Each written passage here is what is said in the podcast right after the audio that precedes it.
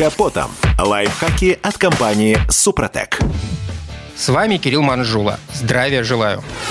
Сложных моментов в жизни любого автомобилиста хватает с лихвой. Каждая минута на дороге таит в себе массу опасностей. Вот, например, преодоление железнодорожного переезда. Если вы считаете, что это пустяки, то жестоко ошибаетесь. Никто из нас не застрахован от случая, когда на переезде вдруг заглохнет автомобиль. А многие ли из нас знают алгоритм действий в этой ситуации? Конечно, в первую очередь надо позаботиться о безопасности своей и пассажиров. Согласно ПДД, водитель обязан сначала высадить всех попутчиков и сделать все возможное, чтобы эвакуировать машину с путей. Перед тем, как попробовать завести автомобиль, откройте водительскую дверь, чтобы успеть покинуть салон в случае опасности. Многие ошибочно считают, что если автомобиль встал на первых путях от обочины, значит состав придет слева. Если на вторых путях, поезд появится справа. В действительности поезд может появиться с любой стороны. Если машина оказалась заблокирована между двумя опустившимися шлагбаумами, дежурный по переезду освободит вам путь и сообщит о препятствии машинисту поезда. Если дежурного по переезду не видно, не медлите, сбивайте шлагбаум. Покинув переезд, немедленно вызывайте ДПС. Инспектор, который будет оформлять ДТП, за поврежденный шлагбаум может выписать штраф от 5 до 10 тысяч рублей, но это меньшее из зол в такой ситуации.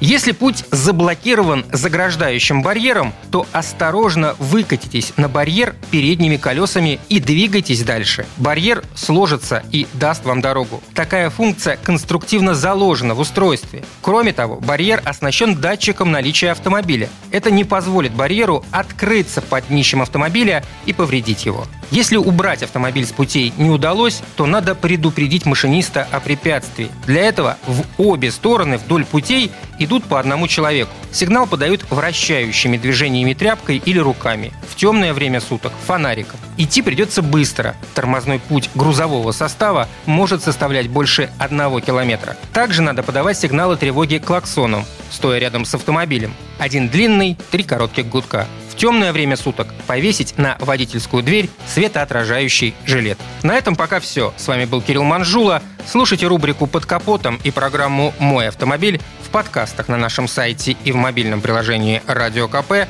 а в эфире с понедельника по четверг в 7 утра. И помните, мы не истина в последней инстанции, но направление указываем верное. Спонсор программы ООО «НПТК Супротек».